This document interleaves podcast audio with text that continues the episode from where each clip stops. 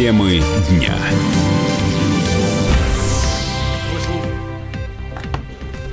Вы слушаете радио «Комсомольская правда» в студии Валентин Алфимов. В Германии раскритиковали позицию Украины по «Северному потоку-2». Так, глава комитета Бундестага по экономике и энергетике Клаус Эрнст э, заявил, что позиции Киева ставят под вопрос помощь со стороны Евросоюза. В интервью РИА Новости он рассказал, что поддержка Украины позиции США в отношении газопровода неприемлема, ведь это торпедирует европейскую энергетическую политику. Эрнст также не исключил, что Германия примет контрмеры в случае ввода США э, санкций против «Северного потока-2».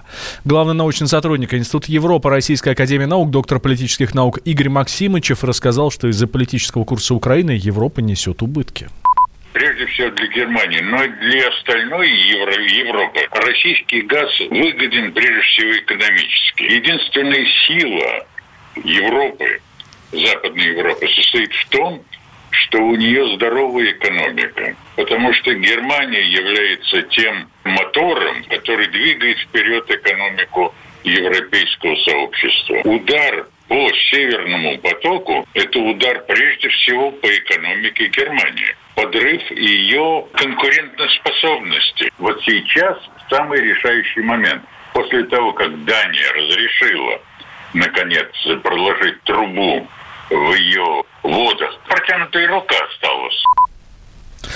Проект «Северный поток-2» предполагает строительство двух ниток газопровода. Мощности их 55 э, миллиардов кубометров газа в год от побережья России через Балтийское море до Германии. Его планируется достроить уже, кстати, в этом году. Газопровод пройдет через территориальные воды или исключительные экономические зоны России, Финляндии, Швеции, Дании и Германии. Ростелеком расставит приманки для хакеров. Телеком-компании будут э, заманивать хакеров на сервера ловушки, чтобы собирать информацию о новых методах кибератак. Как пояснил РБК представитель компании Наталья Лезина, речь идет о создании на инфраструктуре операторов так называемых хани, ханипотов. Э, такие специальные программы, которые имитируют работу уязвимого устройства или сервера. Обнаружив приманку, злоумышленники вероятнее всего попытаются проникнуть в сеть компании именно через нее. В таком случае программа программа запишет все их действия, а затем передаст для анализа специали... специалистам по кибербезопасности. Генеральный директор компании «Изикурион» Алексей Раевский считает, что это хорошее решение для защиты от хакерских атак. Ну, конечно, нужно. Это является критической инфраструктурой, и если оно будет, э, если она будет плохо работать или не будет вообще работать, э, то наступит хаос. Оно известная практика, ей пользуются все компании, которые занимаются кибербезопасностью. В общем-то, ничего в этом нового нету. Если Ростелеком этим решил заняться, ну хорошо. Идея Ростелекома не предполагает государственного финансирования проекта. Оператор установит систему сбора данных о кибератаках совершенно самостоятельно. Точную стоимость системы в компании не раскрывают. Отмечают только, что она зависит от метода реализации. Депутат Госдумы Виталий Милонов в эфире радио «Комсомольская правда» заявил, что 31 декабря должен быть выходным. Так он прокомментировал сообщение о том, что чуть больше половины российских компаний оставили последний день этого года рабочим. Отечественный сервис по поиску работы заявил, что многие э, россияне 31 числа возьмут больничный или отгул за свой счет. И вот Милонов убежден, что отнимать у народа заслуженный выходной нельзя первый буду голосовать и всех сагитирую за него проголосовать, чтобы 31 число сделать официально нерабочим днем. Новогодние праздники – это мини-каникулы.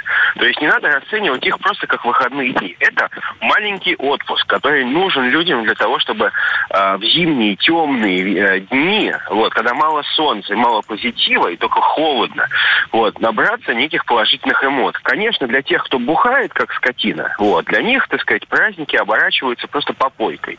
Но для нормальных-то людей это э, ты вместе с детьми, у детей каникулы, ты вместе с детьми проводишь эти каникулы. Они дети бедные, несчастные, смотрят за стеклом, как идет снежок, они сидят дома, потому что папа, мама на работе.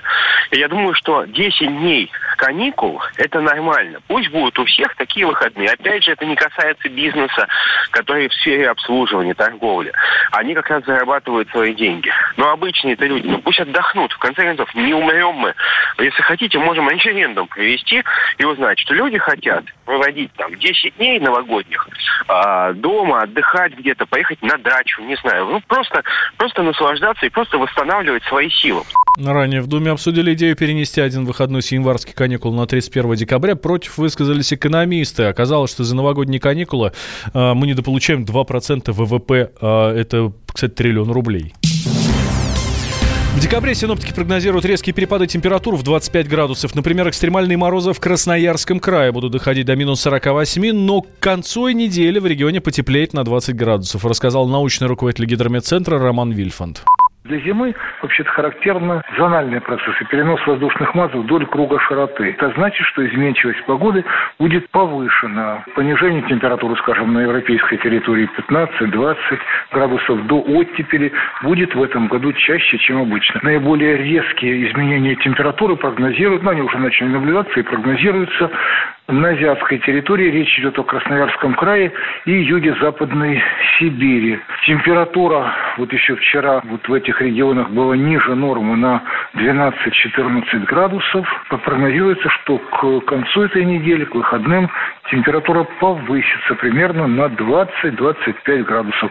И в Красноярском крае вместо 45 градусных морозов будут всего-навсего, ну всего, конечно, в кавычках, 20-25 градусные температуры со знаком минус, а вот на, на юге э, Западной Сибири это Омская, Томская, Новосибирская, вот Кемеровская область, Алтайский где температурный фон был достаточно низким, минус 20-25, для этого времени года это вот очень холодная температура. Вот э, такой фон температурный сменится оттепелью в конце этой недели. Роман Вильфанд отметил, что такие резкие скачки температур будут характерны для всего декабря.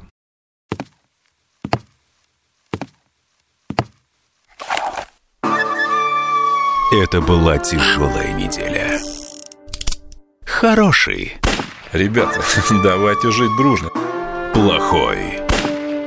Понимаете, не признавали у одного кандидата подпись его родного отца. Злой. А вот что у нас в России, вот что у нас в России. Бред, да? Николай Платошкин подводит итоги недели. Каждую пятницу на радио «Комсомольская правда» в 6 вечера по Москве.